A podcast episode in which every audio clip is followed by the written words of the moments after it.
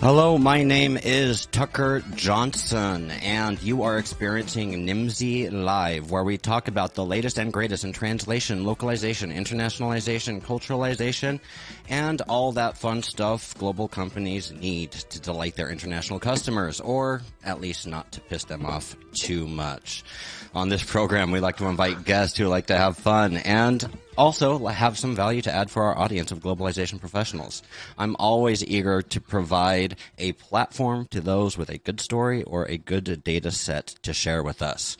So let us know if there are any topics you'd like covered or guests we should reach out to for future episodes.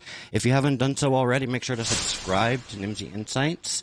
We um, we're coming to you live on LinkedIn, Facebook, YouTube, all of these different things today. But if you follow us, if you go to that LinkedIn page and follow us, then um, you'll be the first to know when we have future live streams that come out or new things new things get published. We're publishing stuff all of the time over there. And also, lastly, just a quick plug. Um, if you're on YouTube, if you're following us on YouTube, then head on over to Multilingual TV, search for Multilingual Media, and over there you're going to find a bunch of really great resources for language services professional people in our industry.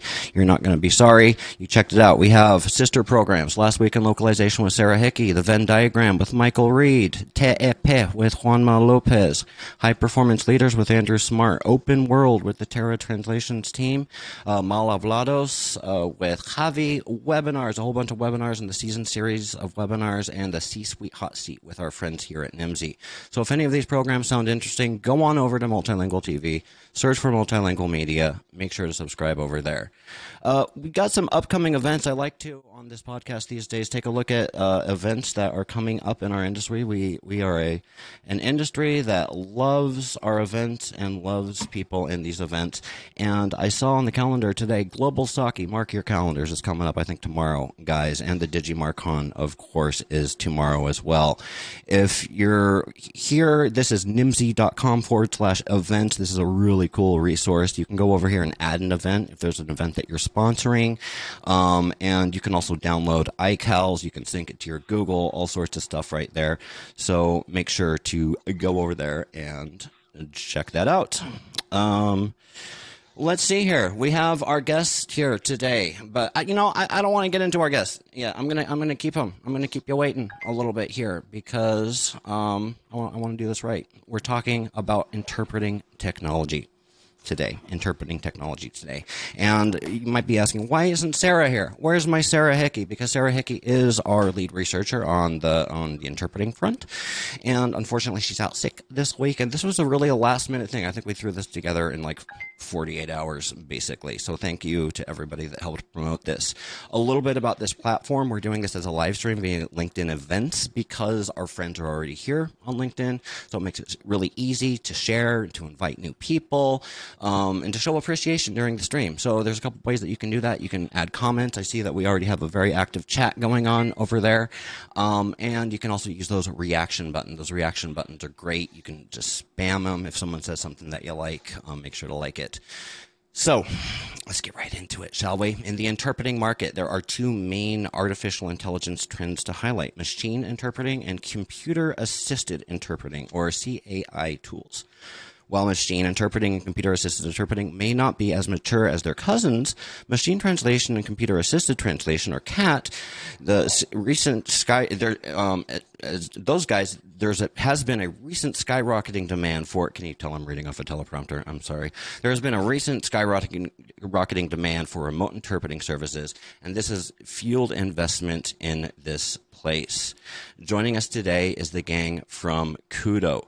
Kudo is a multilingual, let's bring it up here. Kudo is a multilingual web conferencing platform.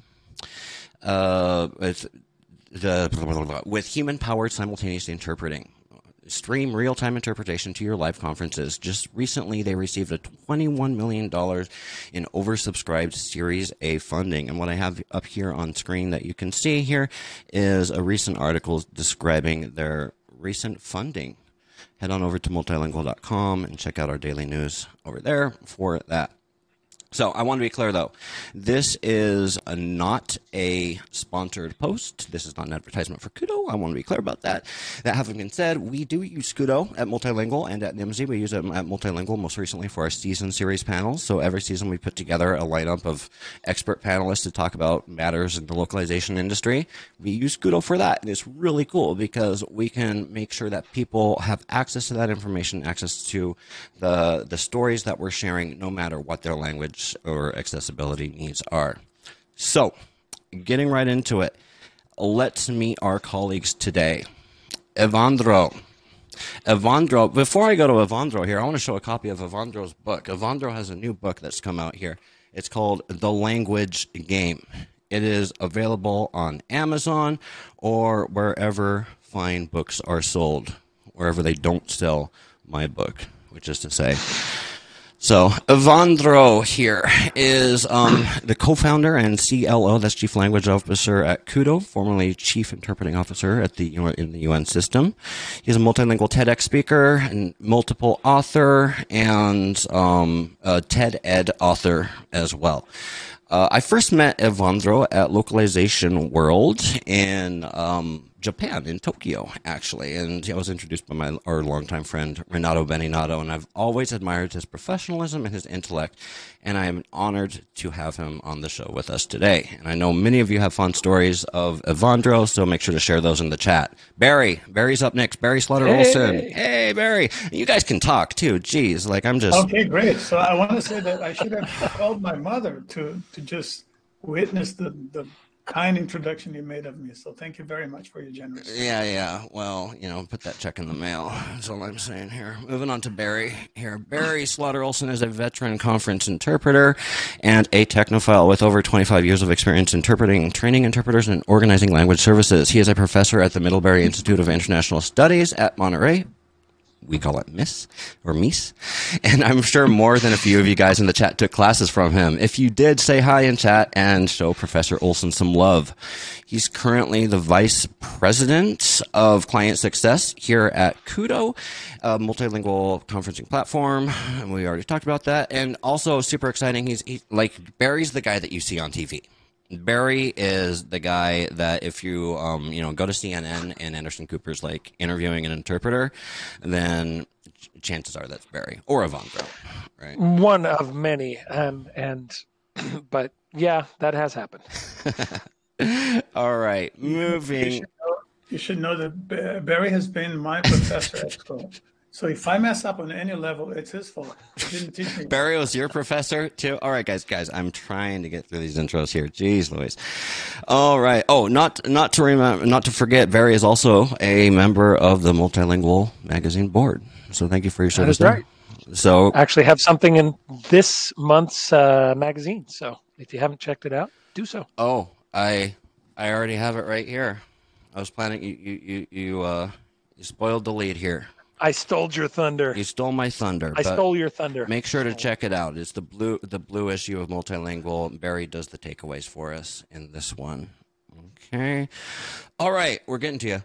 We're getting to you, Claudio the best for last. Claudio does. Claudio is the head of innovation and artificial intelligence at Kudo. He's also a researcher and lecturer at Mainz University. He does specialized research into the area of natural language processing applied to human machine interpreting, such as computer assisted interpreting, speech recognition, and speech translation. He is the founder for the Center for Augmented Interpretation at Mainz University, and he lectures on language technology and conference interpreting at the Postgraduate Center of the University of Vienna.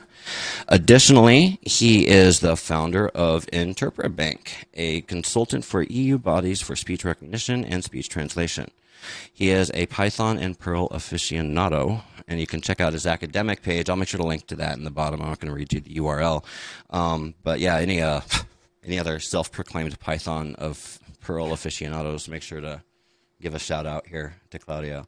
So, gentlemen, welcome welcome. But we have one more person, no, two more people to introduce. First of all, we have we have our operator over here, who I added last minute. Oh, I haven't added her yet. Well, we're going to have an operator. We have Nika Aliverdi on the line, who's helping us out, moderating comments, and we have you. The most important guest today, of course, is the chat. Um, we have around how many people do we have, Nika? How many people do we have? 87. Oh, she's on mute. 87. All right, we have 87. Nice. Thank you, operator. Um, we have around 87 people today, so that's pretty awesome. Make your voices heard. Introduce yourself in chat. Um, chat. Ask questions to the operator, Nika. Um, we're going to try to keep our conversation to about 45 minutes to to an hour or so, and then we're going to open it up for questions from chat. So. Good. Whew, that was a mouthful. Gentlemen, thank you for bearing with me through the intro here. And hey, thank you thank you so much for doing this on short notice. Like this this came out of just a little bit of a background. This came out of last week's episode. We recorded an episode last week, and someone in the chat was asking about machine interpreting and I did not have a satisfying answer for them. So uh, over the weekend, I think I reached out to Barry and Ewandro, and I said, "Hey guys, you want to come do a podcast episode about this?" And that was on Saturday, and here it is on Wednesday, like four days later, and we're we're talking to all of you guys. So um, thanks for diving right in with me. And I, I'm just going to ask some questions, but interrupt, interrupt, interrupt each other, especially. But you can even interrupt me. It's okay.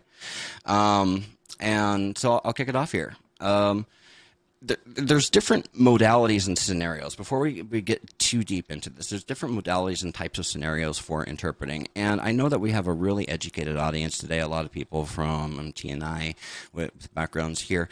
But I'd like to start off with can can we just have a quick intro for what are the different types of interpreting? Um, and I'd like to throw this over to you, Barry. And for those of you okay. who saw in the chats, um, I posted a video of Barry, and this is why I'm picking on him because he's going to give us like a two minute breakdown of like why interpreting is so complicated. All right, go.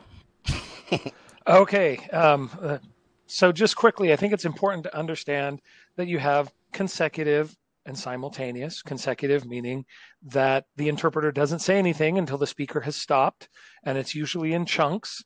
And uh, those who are trained doing consecutive interpreting are able to take notes and able to interpret longer chunks of um, the original speech up to you know five eight ten minutes if necessary even though those chunks tend to be much shorter then you have simultaneous interpreting where the interpreter is listening processing, and then speaking in the other language all at the same time, which is a very complex cognitive task to undertake. Now, in terms of types of interpretation, I think we need to understand that there are in addition to consecutive and simultaneous, there are lots of different ways that that service gets delivered. And interpreting is provided in a lot of different venues and settings. So the use cases are actually very broad everything from healthcare to law enforcement to legal settings to international organizations to the private sector to business meetings to negotiations. Anytime anyone needs to speak with someone who does not speak the same language, you will have an interpreter who will need to be engaged in order for that to happen. And today, interpreters that are also going to be making use of technology tools which I think we're going to talk about. Yeah, exactly, and, and that's what we're going to be talking about. So thank you, thank you very much, uh, Barry, for, for setting that stage. And I want to turn it over. So, in, in my mind, for for those of you that are watching, I forget not everybody has done as much preparation for this as I have. You guys just should get to show up. Lucky you.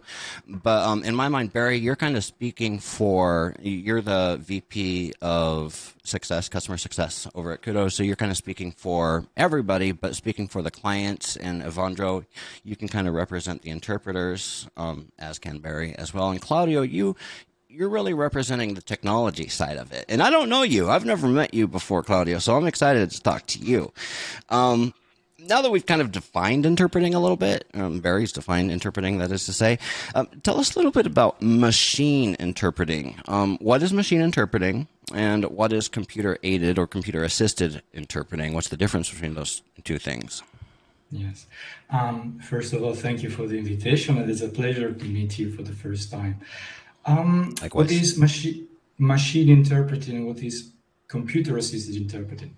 Uh, com- let's start with computer assisted interpreting. It's the idea is very simple.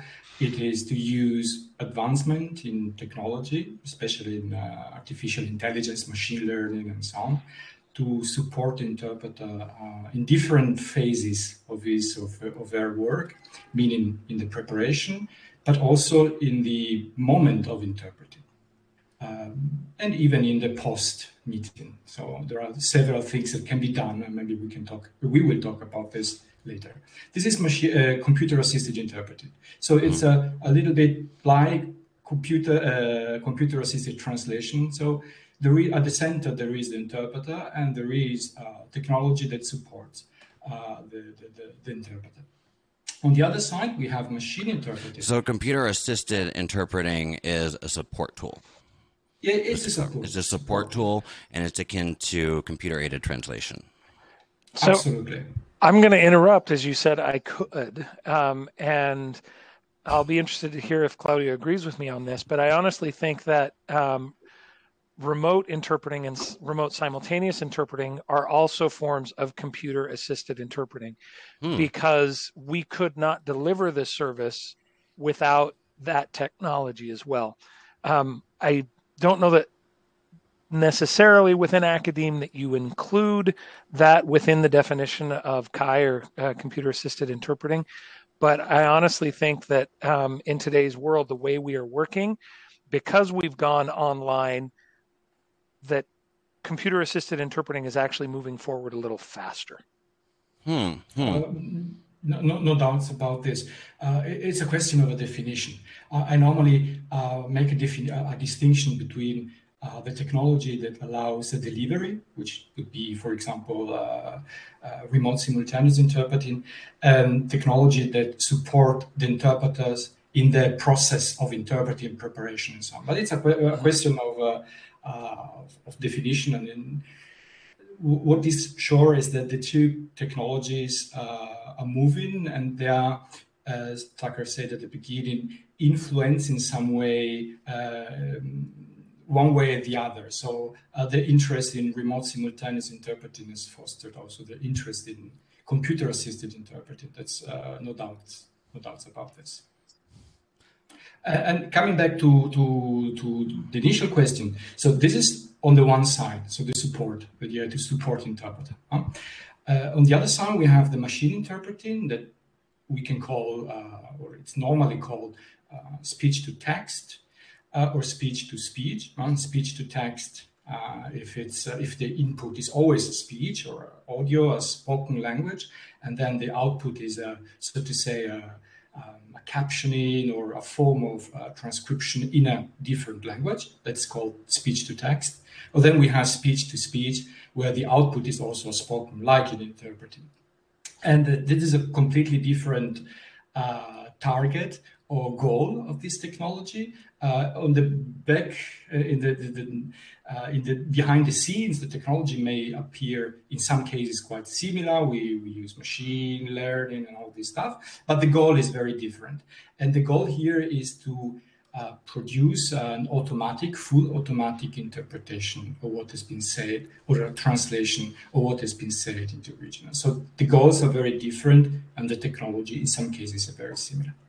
So the, the, the but the but the end goal is to cut humans out of the loop, right? Let's just let's just be honest. Like if we're talking about the end goal of machine translation or machine interpreting, um, I'm not saying that's a that's a reasonable goal. I'm not saying that's a feasible goal, or is it? Um, the goal. Anybody who wants to take that one. yeah, I, I, start. Interrupt me. Uh, that's a difficult topic. Um, Any, anyone who wants to, to get a bunch of LinkedIn messages from interpreters after this. So take one for the team, Claudio. Yeah, yeah. Um, the, the goal is to offer uh, a translation in, in real time, uh, normally as interpretation, uh, automatically. Yes. Um, the goal is to replace interpreters. Uh, at the moment, this is not the goal. Probably uh, you have to make a comparison to machine translation. In some areas, you see inter- translators uh, kicked out let's say, for example, uh, 20, 30 years ago, there were translators working also uh, earning just by translating some uh, commercial uh, email or the, the time written emails. Mm-hmm. Nowadays, probably nobody does it. And, but still, you have translators working in many areas, uh, and there is a lot of uh, a need for professional translator. The same is uh, also the idea behind machine interpretation. So you have areas where now they are not accessible at all for for because there is no money, there is no uh, need even for high quality in the uh, around, and you can have at some point maybe a machine that can easy or make possible some form of access to real time. Um, spoken language, which doesn't mean uh, that uh, it will replace a human interpreter. This is quite a futuristic uh, approach. But uh, in my opinion, there is not a yes no answer. It will replace yes no. It's much more complicated. Sure, sure. It is a new technology gaining at some point uh, traction in, in, this domain and will fulfill in many many areas for many many years. Sorry. Um, so to say, a communication where there is no access to multilingual communication nowadays. Because what is interpreted nowadays, it's just a fraction of mm. what can be made accessible. And yeah. this is where high quality, uh, sensitive contents and so on is, uh, is needed. And this is the domain of humans and will be the domain of humans for sure for many years. In 20, 30 years, I have no idea. Yeah. Um, uh, you know, I've said this before, and I, I, will stand by it again. I don't see myself being replaced by um, a machine as a conference interpreter in my lifetime, um, in my professional career. I just don't see that happening. Um, and I want to, if I may, Claudio, take issue with the whole concept of machine interpreting, because I know that the industry is trying to figure out, okay, what do we call this? Machine interpreting because it's machine translation, but I usually avoid saying machine interpreting simply because the machines don't interpret anything. AI is based on mathematics, and yes, there are probability algorithms and a lot of technology that's being used to be able to produce the uh, translations, particularly with you know the inclusion of predictive analytics and what we saw happen with neural machine translation beginning in like 2014. But when push comes to shove, there is no interpretation of meaning undertaken at this point, and you can correct me if I'm wrong on this with the systems that exist today. They do not interpret the meaning of what is being said, right? They are crunching data and pushing it out on the other end, not really having um, a sense of was that the right thing. I know that you know there are all sorts of uh, tweaks that are being used to try and improve the probability, and some of it's getting better. But at the end of the day, it's not interpreting. Um, it's not the, the the emotional content is not there. That has to be interpreted by whoever reads whatever is produced by a speech to speech translation or a machine translation. So, um, like a good interpreter, a good linguist, I'm you know mincing words and, and really getting specific about this, but I do think that there is a, a notable difference. Um, one other thing I would say is that with MT, no, you, you can't make it that simple and say, oh, yeah, interpreters are going to be replaced or translators are going to be replaced. Translators have to evolve, interpreters have to evolve with the technology and the tools of the trade. I was reflecting on this a little bit in preparation for this today, and you know, um, we can't think of our professions in a vacuum, and we often do, right? Because it's what we live, it's what we love, and it's what consumes our time and, and our our mental energy.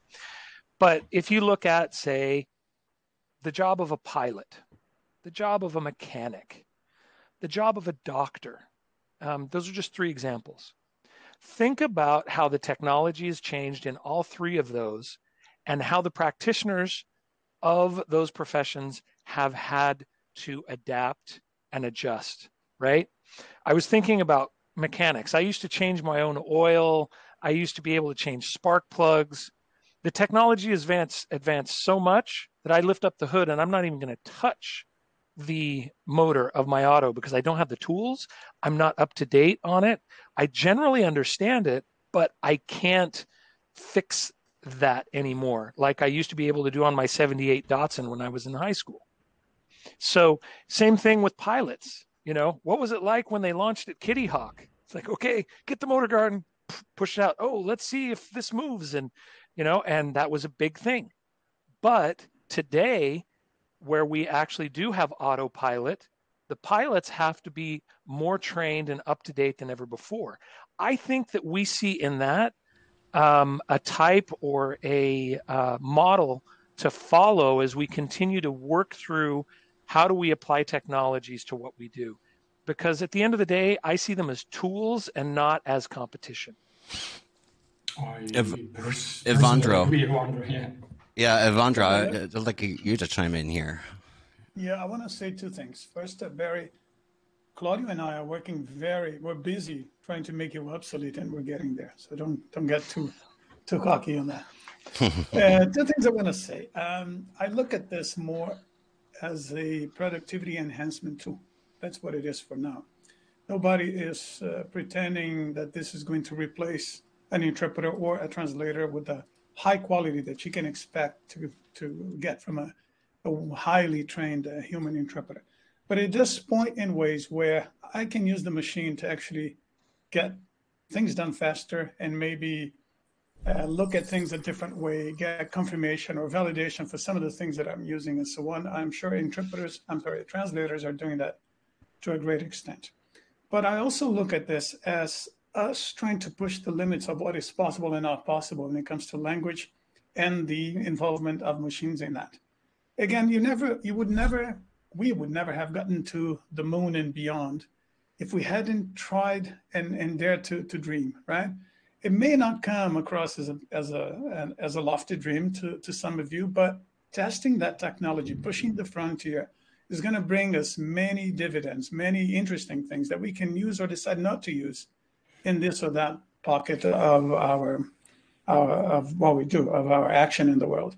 So I think more than anything, it's increasing our understanding of how much of language can be replicated, how much of language can be you know, boil down to mathematics, as, as Barry said.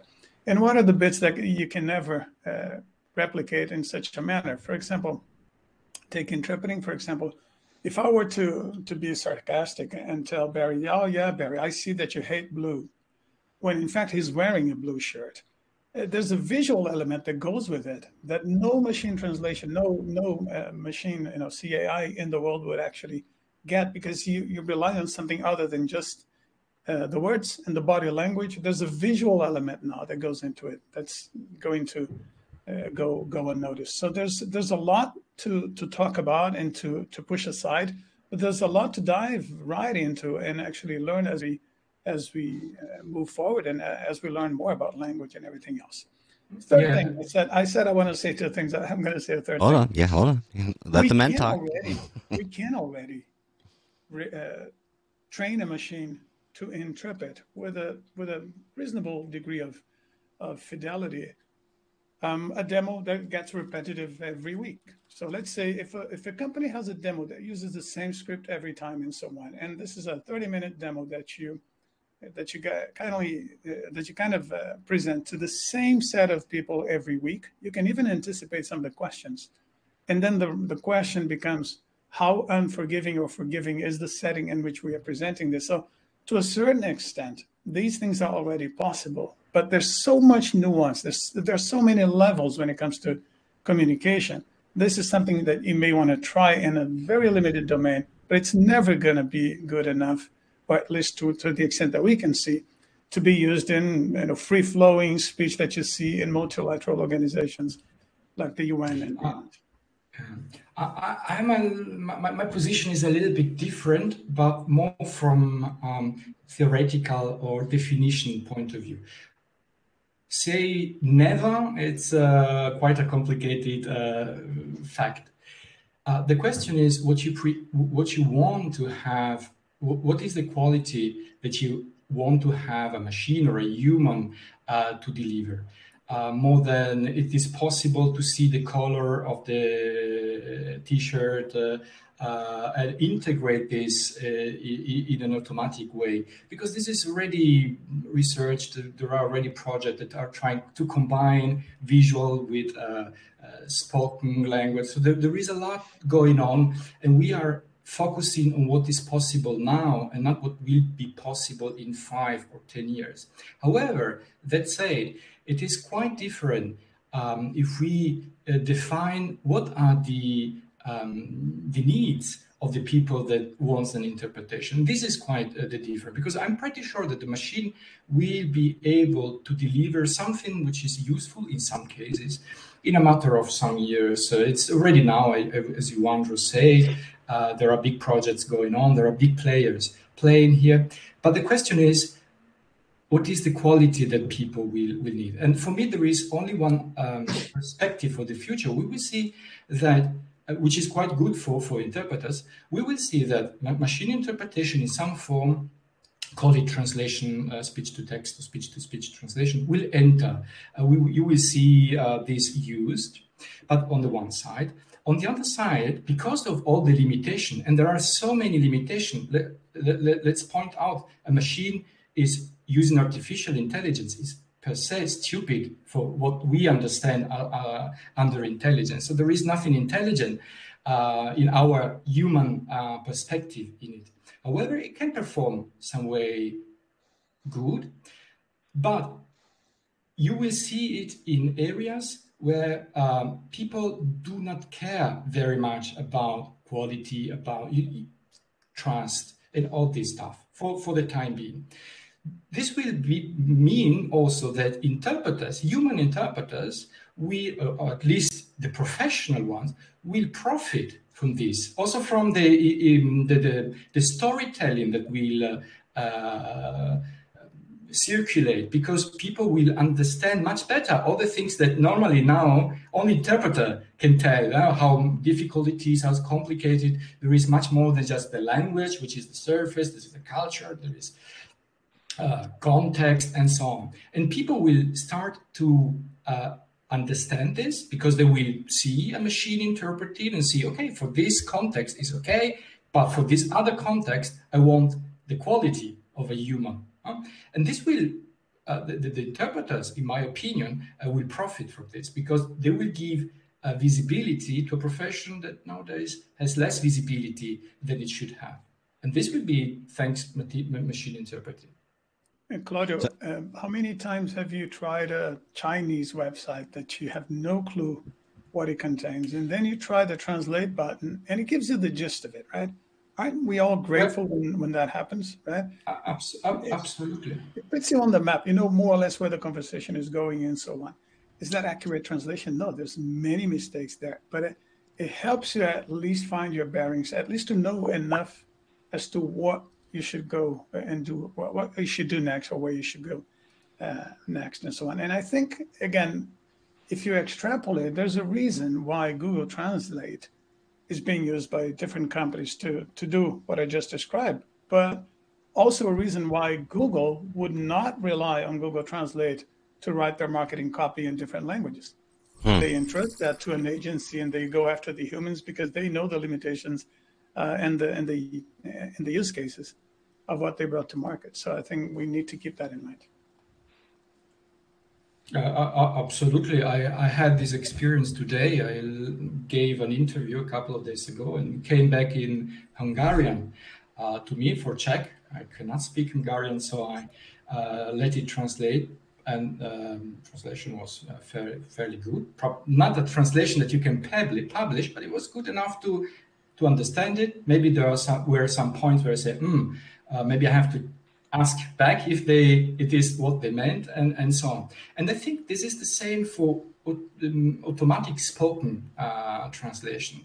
So you will have the possibility in some scenarios where you don't have now interpretation and you cannot have interpretation because we want to have as much as interpretation as you can but you cannot interpret uh, everything that's going on uh, live that you can have some sort of accessibility to this content.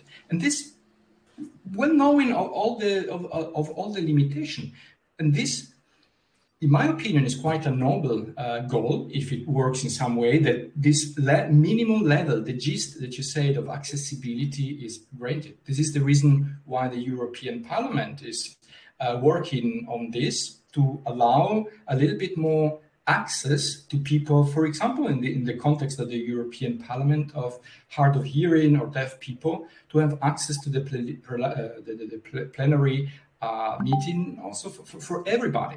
Well known that if you have access to the information through automatic means, no matter how good or how bad, you have not the quality of humans.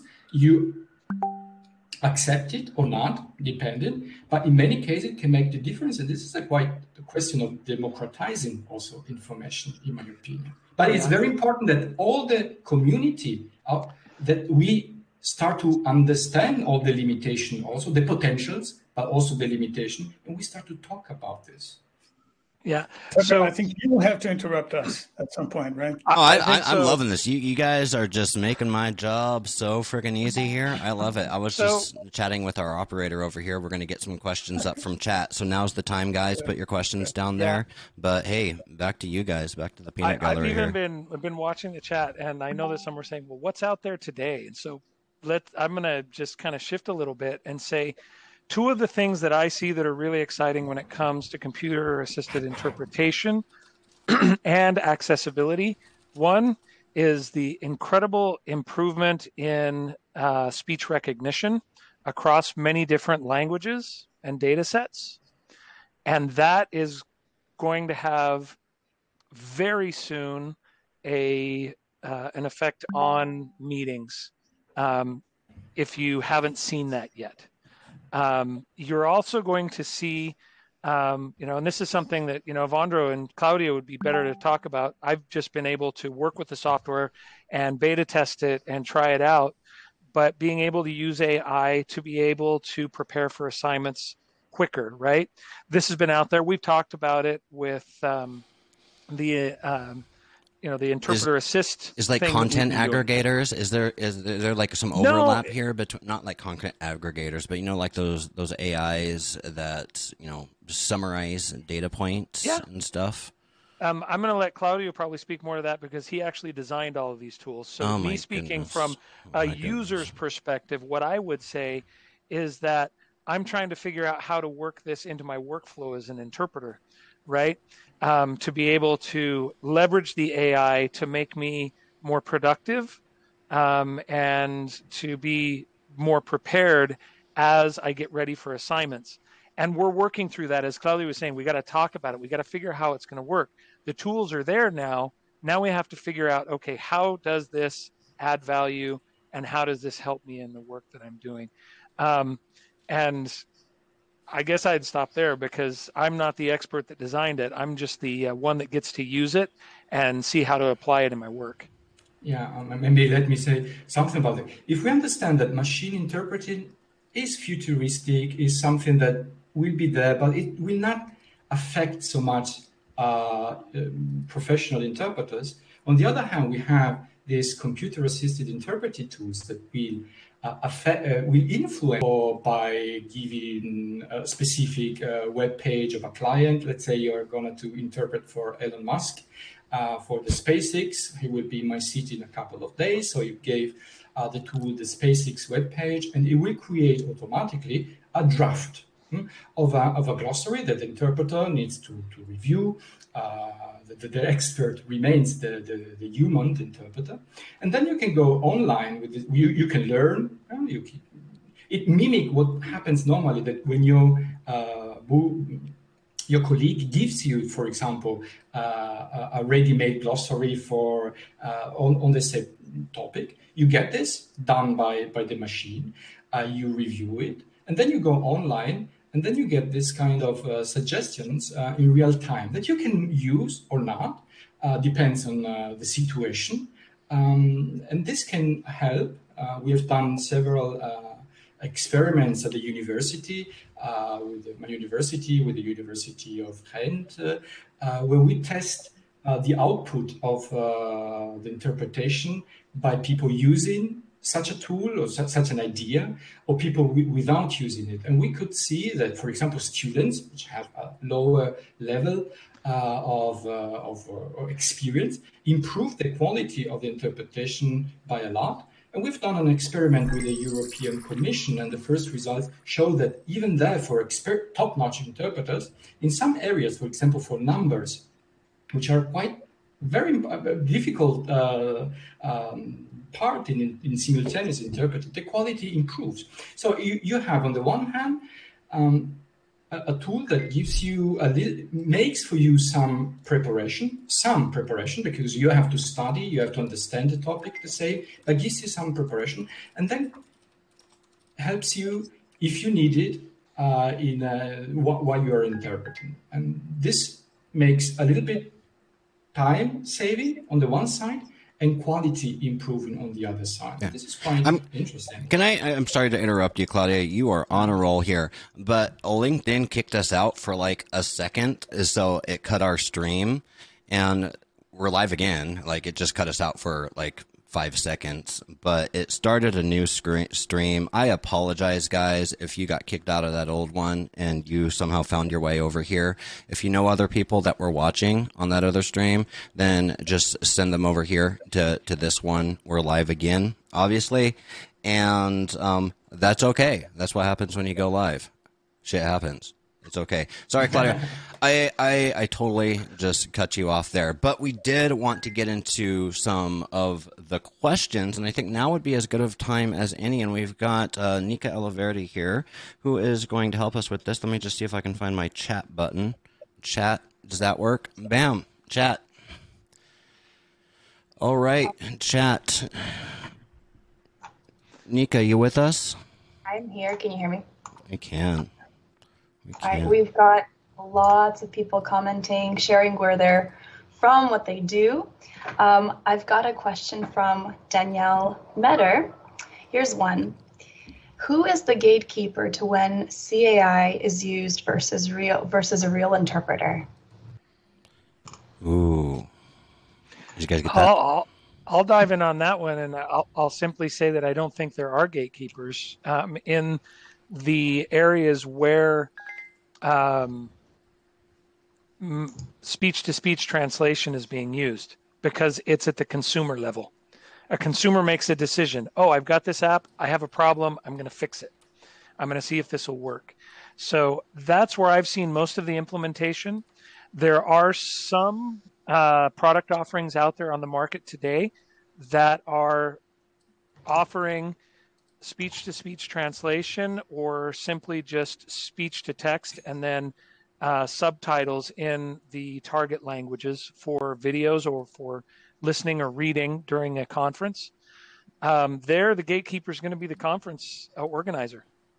If they say, "Yeah, we're going to give this a try," right? And so, if you look at those two two examples, it's going to fall upon the end user most of the time if they're going to decide if they're going to use that or not, or the client, if you will, in the private sector. When you talk about government, totally different uh, ball of wax because um, they're going to have to be protocols adhered to, and there are rules that are established, like in the courts and in healthcare, where it's not that simple. You can't just whip out an app and say, okay, let's try this and see if it works right? Uh, Barry, and if I can add, just not to, to take out confusion, I mean, we are talking about a technology which is just at the very beginning. So we are not talking about a technology which can deliver anything compa- far away from being comparable for uh, with, with human interpretation. So it's a technology that it's so to say in, in not used without so to say in any professional as far as I know, context at the moment. So this is very important. We're talking about something that will come probably in the years to come, but it's not a question of now. Different to the the, the systems, which is already there. Anything to add, Vandro? Let me say this: everything in interpreting is demand driven. Hmm. Uh, take, for example, simultaneous interpretation it came to be in, in, in the wake of World War II, where it got really implemented as a profession. Uh, of course, some of my colleagues are going to say that, oh, experiments have been made before and so on. All that is true. But where the profession and the mode, the new mode of interpreting actually got established was in the Nuremberg trials because there was a new use case. They needed to get through those trials faster, and consecutive interpretation would not do. The interpreters back then, the celebrity interpreters, everybody even remotely connected to the world of interpreting, opposed to the new system. It cannot work, it will not work, it will render the interpreter crazy, the speed is too high, and so on. But then reality, you know, imposes itself, and there's a new use case. Fast forward 75 years, we now have remote interpretation, which has been out on the horizon as a nice to have thing for a number of years. And now it's a reality because all of a sudden we're dealing with a pandemic and we had to find a, a better way. So I think at the end of the day, these things are going to continue to be demand driven. Supply will have the choice of adapting to it and, and maybe you know fine tuning it to the extent needed. But at the end of the day, it is demand who actually which actually paves the way and, and tells us where we need to go. And yeah. I'm sorry if this sounds a bit callous, but this is uh, the reality of things. And if I can just uh, piggyback on that, and then I know there are more questions. I'm going to let one piggyback, but then I'm going to keep it going. Okay, here, here we go.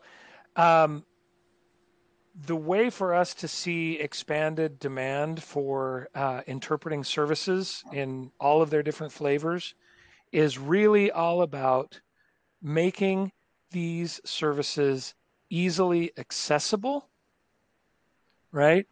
And easy to procure, right? you have to be able to get at the service, understand it, and apply it to what your use case is. We can't say, oh no, we don't do that use case. Well, we can say it, but we're not going to help people solve their problem and they're going to look for another way to do it. So it's important for us to understand that that um, as these new use cases come about, we can't think that they're going to be solved with previous solutions all the time. That is a really good point. Um, I'm I'm glad I let you piggyback. How's it going? Oh well, thank you. And Nika, Nika, what else we got over here? All Back right. to the live chat. Oh, I gotta so, meet you. Go. Hear me? Yes, ma'am. All right, we've, we've got, got, another question. question. This is from Amelie Roy, who's a conference interpreter, and she's wondering how well how will machines um, makes me wonder how well machines would do depending on the input of audio quality.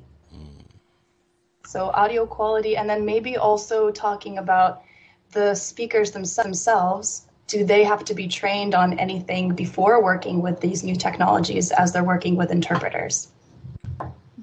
Can I can I take a step at that? Sure. Okay. Well, uh, first off, thank you, Emily, for for tuning in. Emily is a an interpreter on whom we rely very often on Kudo, and we love to work with her. And then, by the way, it's good to see so many friends here as well. Mike LeMay, my good friend Giovanna Lester, and many more, Antia Borman, many, many colleagues who, who make Kudo what it is. And I'm jealous of you panelists who, who, you guys get to, you have time to like actually read the chat. I'm like pressing buttons here and stuff. I'm like, what's going on? I, I need Nika to help me. on the side so I can, I can follow. Yeah, they came out in mass for you guys. Okay, All right, go. Me, Tell me if this is true for you. How many times have you been, you know, let's say you're following a, a movie on Netflix and it's in English and you're trying to, to get all the dialogue in and so on. I'm a, I'm a foreigner, so English is a, is a foreign language to me. Every now and again, I, I have to stop and say, what did they say? And I go back and I go back. Once I go back like three or four times, I say, well, I need some help here. And then I activate closed captioning. And I'm amazed that closed captioning understands some of the dialogue much better than I do. And this is a machine. So, Emily, I think you would be surprised that maybe the machine can accommodate some artifacts in audio better than we humans can, because we bring a lot of bias to what people are expected to say, what people should be saying based on their gender, based on how they look, based on the language and the nationalities that they carry, and so on. So, our biases sometimes get, get in the way of us getting everything right. And when I when I it's very humbling for me to be watching a, an interview in English and thinking I'm the hotshot interpreter who understands everything, and then you know half of it is going over my head, and then closed captioning, automatic closed captioning. It's not something that was pre-recorded or anything. Gets it right every time. The numbers, the names, and everything. And I'm and I'm thinking, well, don't tell anybody, right? so I think uh, my, machines have a, a leg up when it comes to understanding these kinds of artifacts. I'll let Barry talk about whether clients should wear a headset because he was giving me a hard time for not wearing a headset today. I have my yeah. nice microphone here, but I have a good microphone anyway. So Barry, why don't you take that? Well, um, obviously, good audio, and I've I've read a number of articles where they have been commenting on input for speech to text, and audio quality, without a doubt, has a if it's good audio quality, the output is going to be better for the speech to text, right? And so, in that, you could say that the technology kind of mirrors our situation as well, because bad audio makes it difficult for us to do our job. Um, one of the areas where I think this tool, speech to text, is going to help interpreters. Fact, I've begun to see this even in some of the the, the work that we're doing, and um, speech to text and automatic captioning is going to be, in my view, a positive development for interpreters. Everyone's concerned, right? How am I going to track that as I'm also listening? And it's hard. Um, but I think reality is, as Ewandro said, will impose itself and we'll see how it works and how it is actually helpful for us with uh, aiding interpreters in getting numbers, names and also being able to quickly glance at something that maybe we didn't hear and seeing it come up on the screen and being able to then incorporate that into a professional interpretation. And I am you know, really happy to say that one of the things that this is going to do is it's going to make multilingual captioning um, on uh, multilingual meetings a reality.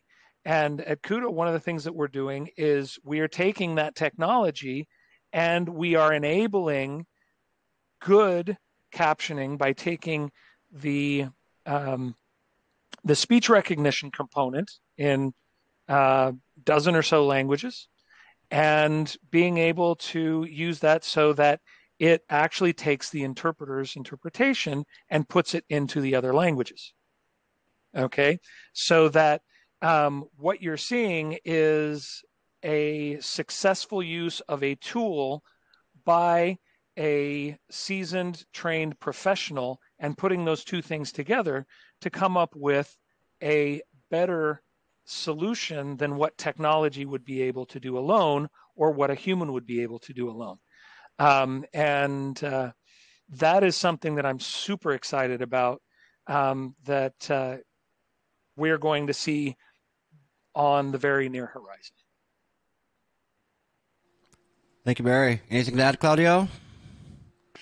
No, I, I, I agree. And this is, uh, again, uh, important to understand how this technology in general can hmm, be a factor of democratization of communication. In our case, what Barry said, we will have uh, automatic captioning in many languages. So we don't have the translation component. The translation is done by the professional interpreter, and we will caption this. Hmm? So we will have very nice captions that will allow that will allow probably one of the first time, as far as I know, uh, multi-language uh, meetings to be accessible in many languages, also for people that cannot hear. This is quite amazing, I think. I think it's fantastic, frankly. Let's go back to uh, let's go back to Nika here. Nika, what you got for us? Let's do one more from chat, and then I want to ask some questions because it's my show. We never let you. yeah. What we got, Nika? All right. So uh, it looks like people are interested to see what kind of tech is out there right now. What kind of different uh, solutions are available on the market right now? Hmm. Well, I have a slide for that. Actually, I, I can actually I, I can actually answer one of these. Look at me! Wow, contributing to the conversation. If you had a, so if you're if you're asking what are the different types of technology out there for interpreting technology, Kudo, as I said in the introduction, is just is just one of them. Uh, we have plenty of others on the market, and one thing that you can do here is go over to nimdzi.com. Here, let me go. Let me go to actual nimdzi.com so I can just show you guys how to get here. Um, you like this shameless plug. If we uh, zoom out here, sorry, I am making you guys all dizzy, but we go to interactive data and we have the VIT feature explorer and the VIT feature comparison tool. And what these are are they're great. They list different um, virtual interpreting technologies, and here on the comparison tool, you can actually like compare them side by side to Lango, Wordly, Marty, Kudo here, um, like that. So to answer your question, I wasn't expecting to be answering any questions here, but to answer your question, if you're looking for like where are the sources, like where can I just get a list of all the different technologies and with all of their different features, then I highly encourage you to check out Nimdzi or talk to my colleagues. Yeah, Barry? Let me answer that by telling you what Kudo is doing. Can I? Please. Okay. And Claudio can can later uh, fill us in on the on the technical bits. But we early on have realized that because we're now all doing this remotely, lead times, you know, to, to meetings have been cut short. Interpreters are being asked to accommodate minutes at last minute, not last minute, but they have less time to prepare than, than was the case before. So the, the possibility of having a, a tool that allows you to make sense of links, documents, and everything that comes to you last minute and put it all together in glossaries that you can use and do so in a fraction of the time is a huge leg up. So interpreter assist is the one thing, is one the first thing that our AI uh, driven efforts have uh, brought to the fore. And Claudio is the is the brains behind that. We just provided the use cases and we've been discussing these things together. And looking to the future, there's another reality here, which is the fact that I'm no longer sharing the booth with a colleague 90% of the time. So mm. I don't have the, the privilege and the benefit of having someone making annotations on the side, confirming the names, confirming the numbers, the figures, correcting me when I got things wrong, and so on. And there's a lot that a machine can do in that regard. So the next generation, if you will, of our AI uh, assist tools will be things that we can anticipate. So the, the, the AI bot is going to be listening to the speaker. We already have a beta version of that. And anticipating, well, first off, confirming the numbers, confirming the titles, checking against the, the materials that have been uploaded and getting the spelling of those names right, the titles right, and so on. But also making conversions of units of measurement, also suggesting terminology based on what I have been repeating up until that point, maybe suggesting some variety, suggesting things. So it's akin to having someone provide some good feedback uh, where I got it wrong and where I got it right, and and helping me, you know, bridge uh, that gap where I no longer have a colleague, a human colleague sitting by my side. So these are very exciting things that we're exploring further, and that keeps us all very, very uh, animated in what the, the future will bring. And mind you, it does not replace the interpreter. It only mm-hmm. makes the interpreter more effective. Sure. Right? And it's a very good use of AI. Yeah. Claudio? I, have, or Barry? Yeah, I think Claudio, did you want to throw in some tech stuff? I had a couple of comments just to say a little uh, uh, on a broader range of what's out there. So, um, there are so many technologies that are now beginning to affect language, you know, spoken language and written language as well. Um, and we shouldn't think just in terms of, oh, technologies for interpreting or technologies for translation, and think more in terms of technologies for human multilingual communication because the use cases are changing, right? I, I used to be one of those adamant guys that saying, no, interpreting is spoken, translation is written. And yeah, that's been true for a long time. But we're now seeing, well, speech to text. And some people prefer to read subtitles rather than listen or have a voiceover. And so, what do you call that now? It's still a service. And uh, people who work in the linguistic or in the language services space are adapting to be able to offer those services. I recently did some research on the um, ability to do produce captions and subtitles in multiple languages. The technologies that are out there today are amazing. I had to subtitle something last year, you know, and I didn't know about what was out there. It probably took me a day and a half to subtitle eight minutes of speech with the tools that are out there today, I can do that probably in 30 minutes and do the proofreading and have it ready to go because of AI. And so these are the kinds of tools you want to look out for because they are going to have an effect on what's going to happen. How do people prefer to communicate? We often think, well, no, it's got to be live and everybody's going to be here and we'll speak and there'll be interpretation. But what if they just want to read? What if they want to, um, you know, see something after the fact? Um, there's there are so many variables and we have to see the way that the end clients are going to want things. There those use cases to go back to that at, that's where we need to be looking to make sure that communication is going to be ensured. And and that's and with this I'll finish that is where I've always tried to focus my attention. I love interpreting. I'm a conference interpreter. But at the end of the day, what makes me excited is helping people communicate and understand one another.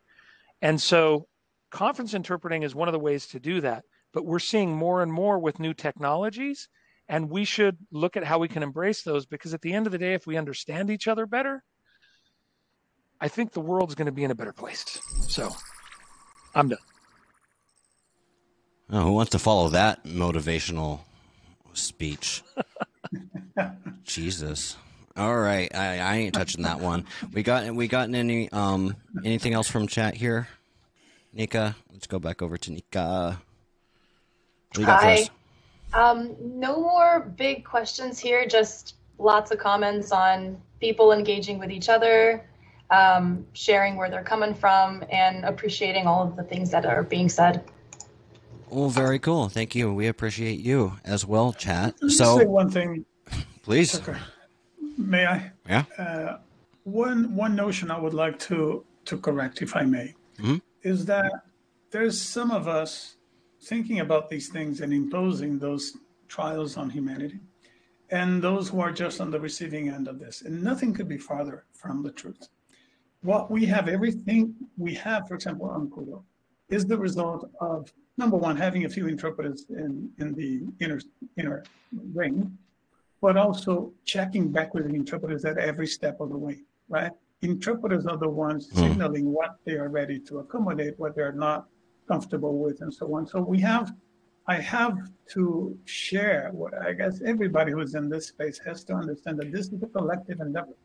This is not just a bunch of researchers thinking about hot, interesting stuff and, and dumping them on people. No, this is the result of a conversation go, that's going on like the one we're having now where we have Viviana Correa, where we have Amelie, where we have so many other colleagues who have tried these things and they have a say. And very often we'll bring them to the table and, okay, bounce ideas off of them so that we can move on and, and see what makes sense and what doesn't uh, make sense. So it's, it's wrong to think that oh they're, they're doing something to the market mm. oh here here they come and they're going to bring something and dump it on us no we're doing this together we have to recognize everybody else that makes uh, not just Kudo what it is, but remote interpreting what it is. And the interpreters play a huge role in that regard, right? Uh, everybody that ever tried a machine and provided one piece of feedback is part of that chain of events, and we have to recognize them. Excellent point.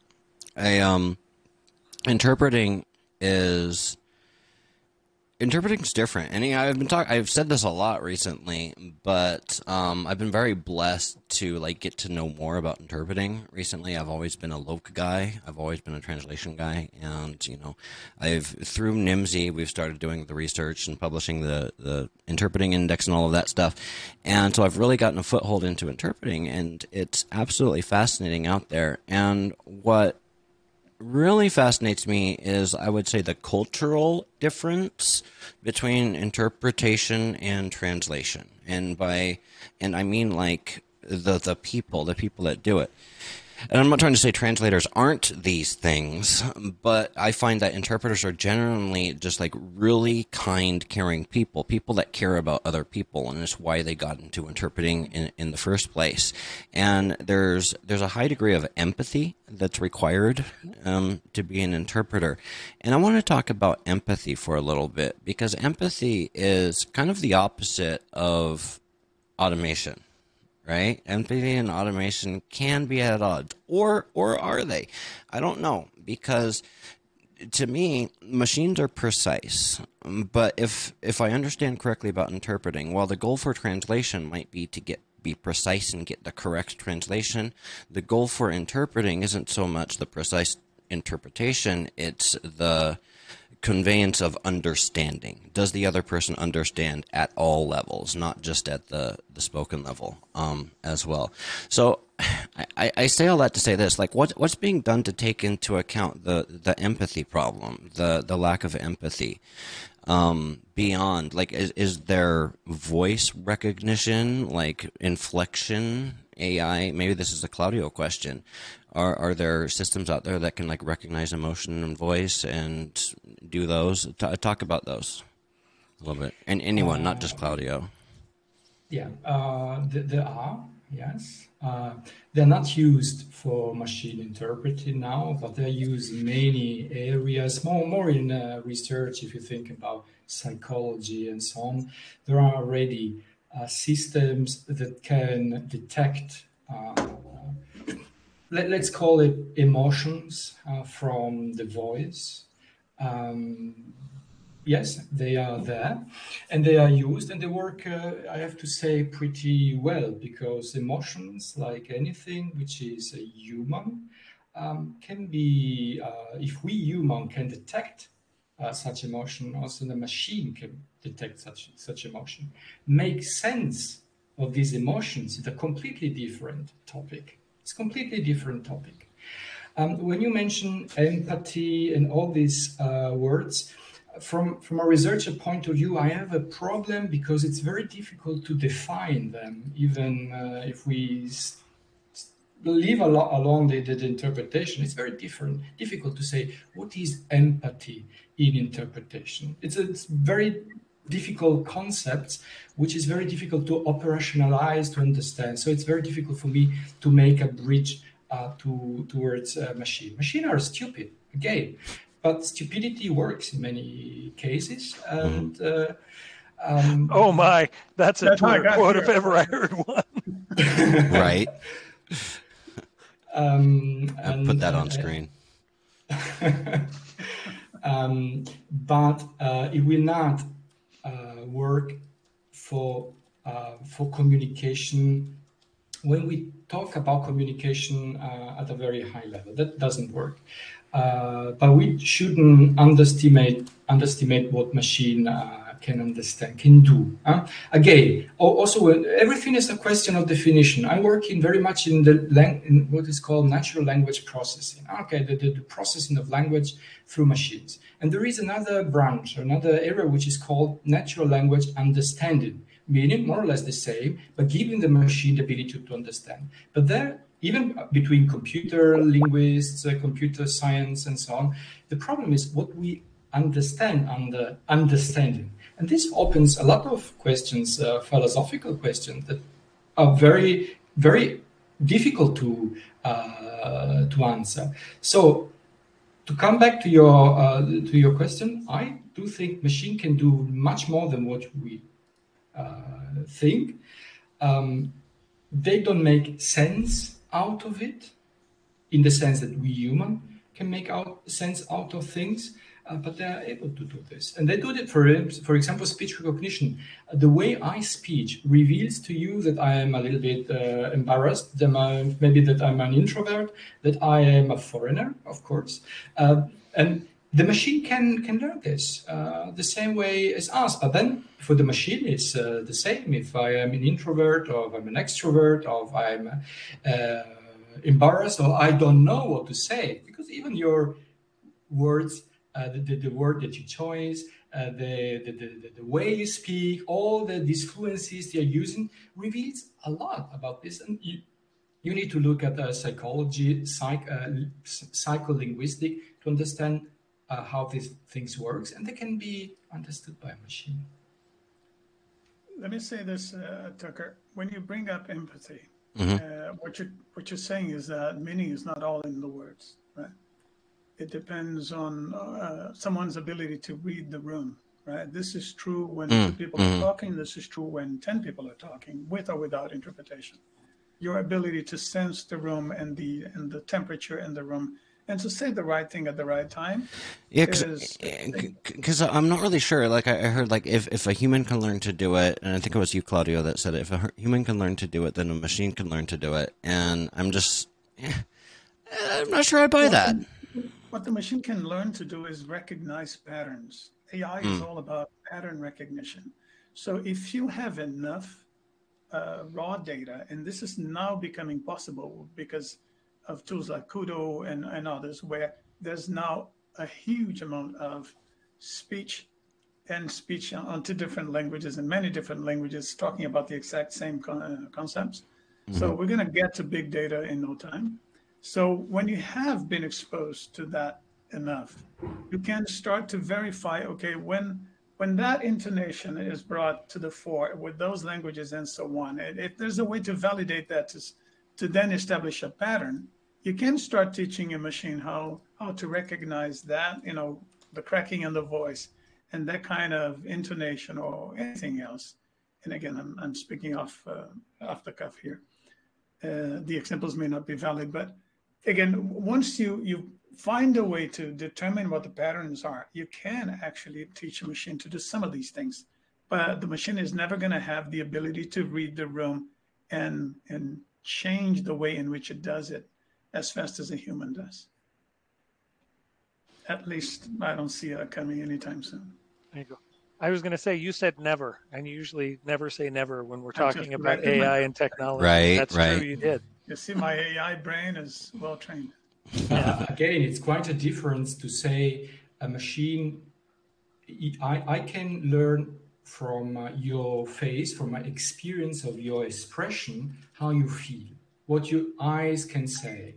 Okay, we humans do it every day. A machine can do it to some extent. Just it's just a pattern recognition. Make sense out of it or make something at a higher level is a completely different stuff. Yeah. This is the difference. Yeah, it, it, it has everything to do with um, after you receive that information, what do you do with it?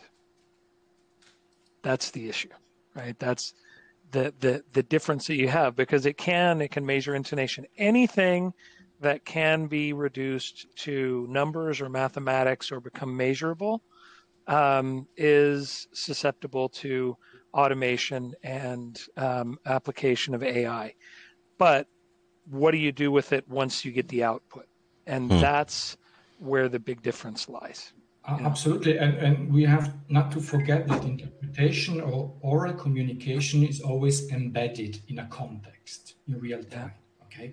So a little bit more what Barry and Ewandro were saying. So when we humans make out of sense, we don't, don't make out of sense just because of what we are hearing, we make out of sense of the words we're hearing. We're making out of sense about uh, the way words are hearing, but we see the machine can also understand some understand some of these facts. But we make out of sense about the context context we have uh, in, we, in which we are.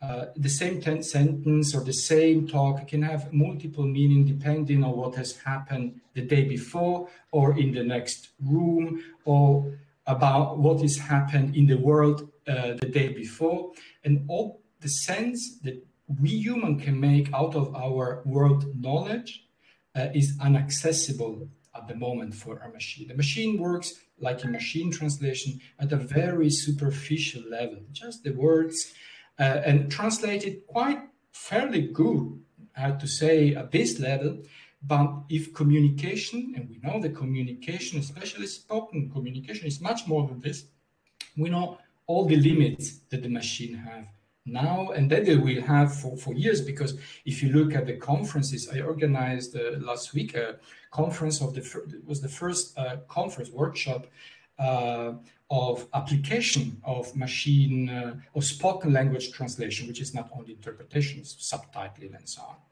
and if you look at uh, uh, what we speak and what we see in the papers, we are still moving at a very superficial level of analysis, the machine. We are not moving beyond the superficial level of the words, uh, maybe some, a little bit of meaning, what the machine can learn. Sorry if I move a lot of my hands, but I'm Italian and cannot help it.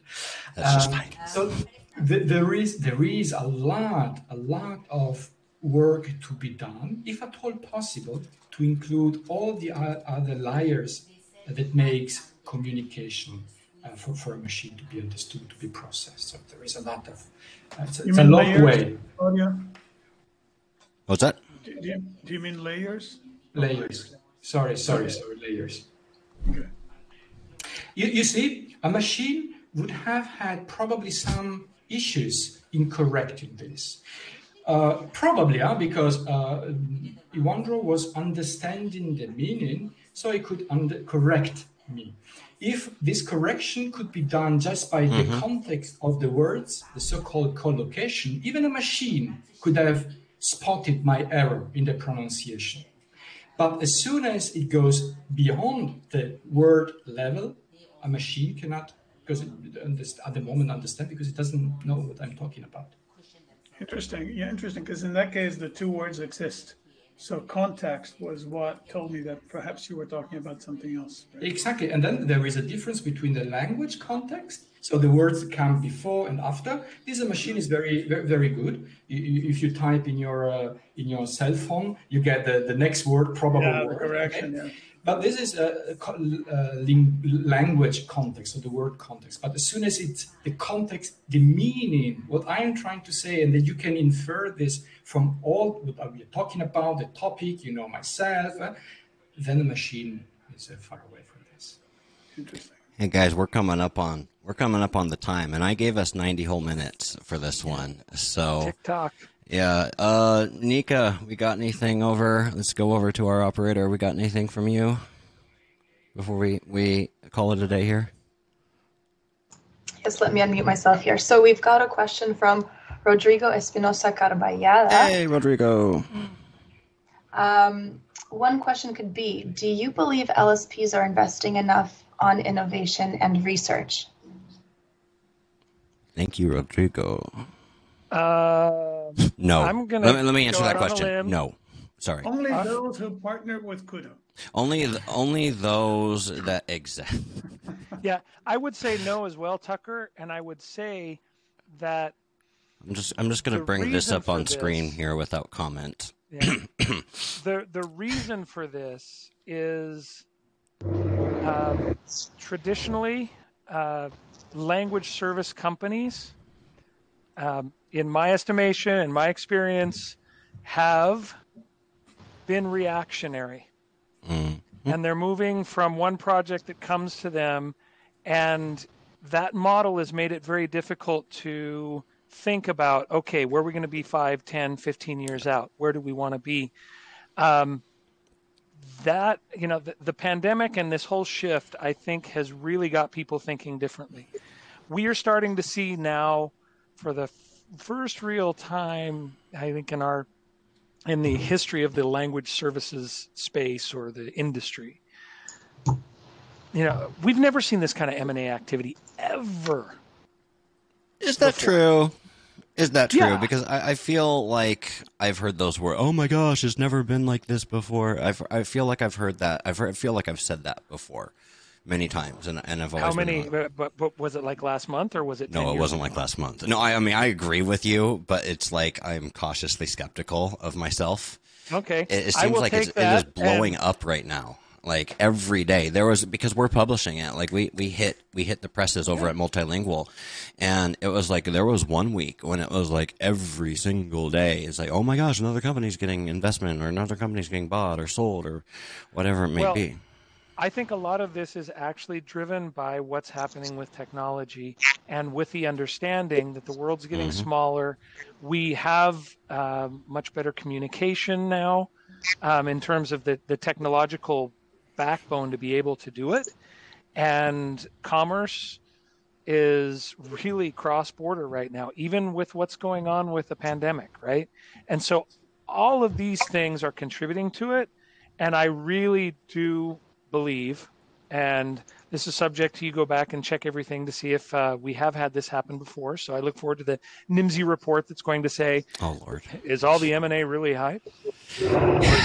it's uh yeah well here's the thing about m&a is like people don't like the people the people that are doing m&a don't like talking about m&a because they find pieces of paper that says they're not supposed to be talking about it. Well yeah so, of course. yeah. But you, you find out about it after the fact. Yeah yeah exactly. Right? Exactly. and and if you look at those acquisitions that are being made they are all very forward looking mm-hmm. um, there are some Technology. that they're just they're trying they're trying to increase uh, revenue, right? Which is another thing that is often done when acquisitions happen. But the reality is that at least the ones that I've been seeing largely have to do with acquisition of technology for the future. All right. Ms. Nika, thank you. Yes. Thank you so much for being our operator today. At the last, Nika, you should have joined us on screen. Interpreting is by definition not by definition, but for the most part, a female profession. 80% of the practitioners out there are women, and here we have four white men talking about it. So it would have been good to have uh, Nika join us. You know, so, you know, Ewandro, you know that that crossed my mind. I, I'm ashamed to say. I'm like, look at all these old white men up here. And I tried. I tried to get Sarah Hickey up here. I really did. Um, so she could boss us around, but she's out sick, unfortunately. But guys, we're, we're, we're coming up on the hour here. Um, oh, any any last minutes from you, Nika?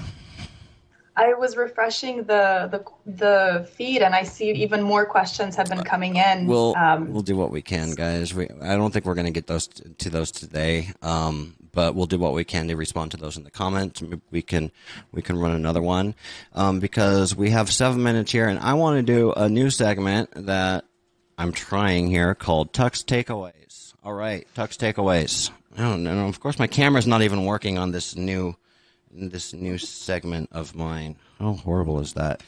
Anyways, Tucker's takeaway number one the future of interpreting and technology are intertwined. For now, it seems that it is the goal to remove humans from the equation. Oh man, this is what happens when I type and talk at the same time. But the role humans play will be shifting away from the conference room. All right. What? Oh, here we go. Tux takeaway number two. Oh, we're in this together, guys. Jeez, I'm sorry. Um, duck away number two. Can I get my camera going? I want to see you. I want you to see me. We see it. We see it. Okay. Machine interpretation can increase accessibility for content that normally would not have been interpreted. And tuck takeaway number three machines learn from patterns. Given a big enough data set, a lot is possible. While technology won't replace interpreters in this lifetime, it is catching up. Facial recognition, empathy, these are the hardest to emulate. So those are my three takeaways. I encourage you guys down in chat, please um, leave leave your takeaways down in chat because it's a, it's a nice um, it's a nice record. You can always come back to this. You can always come back and watch these these videos later. But for now, um, the last thing I wanted to show you guys right here is over at Multilingual. We have the Multilingual Mercantile, and if you made it this far you stuck with us for 90 minutes through two streams because they were getting screwed up, then you get a 25% discount off your entire your entire purchase over at the multilingual mercantile, which is which is a pretty cool deal there. So, ladies, gentlemen, and chat, we are out of time today. If you enjoyed the Nimdzi Live experience, then join us next time. Um, you can do that by following Nimdzi Insight so that you are sure to be notified that when we go live. I appreciate our guest, Ewandro, Barry, and Claudio. I really appreciate you today. Thank you so much for coming and sharing your expertise with us. Thank, Thank you, you Tucker. Go ahead. Sorry, Ewandro. the opportunity very quickly to say that you guys are reinventing the whole podcast thing, and the way the, the things you do with video is absolutely amazing. Well, I haven't so watched the recording yet, I think so. About, oh, I should do this video. I think I've Tucker, and I say, eh, I'm never gonna be able to match that. I need help. Well, you guys are doing an excellent job. I used to watch. I used to watch Barry's YouTube channel and think, man, I wish I was cool with a green screen. yes. Now you're cool like not just on the video. You guys are, are oh, doing yeah. a number of many, many interesting things. So appreciate it. Appreciate yeah, it. So Tucker, thank you for the invite. It was really a pleasure. I hope that the information that we shared and the insights have actually been insightful Thank everybody for taking the time. And Nika, thank you so much for joining us and for managing the channel. So it's been great to great be with to y'all. you. Great to see you. All right, Claudio, your turn. Closing words. Hey, uh, oh, man, a, man a few words. Bye. man of a few words. All right. Thank you very much. Thank you very much. Very good. I appreciate our guests, but I especially appreciate all of you guys in the chat. Thank you for participating. Make sure to share this. Um, all of the dialogue. I appreciate everybody who left comments. I appreciate everybody who left questions, and I appreciate everybody, especially when you leave criticisms.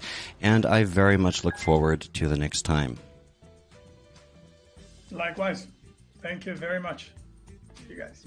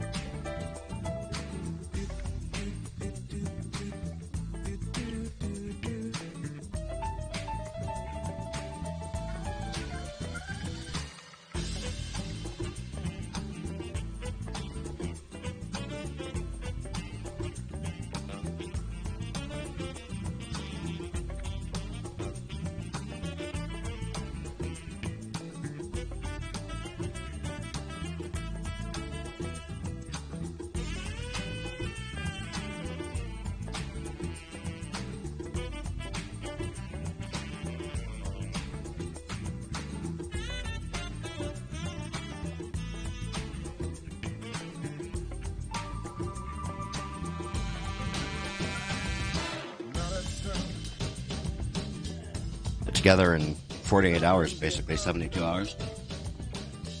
Yeah. So I and thank you guys for that. Yeah, happy to do it. Is that a,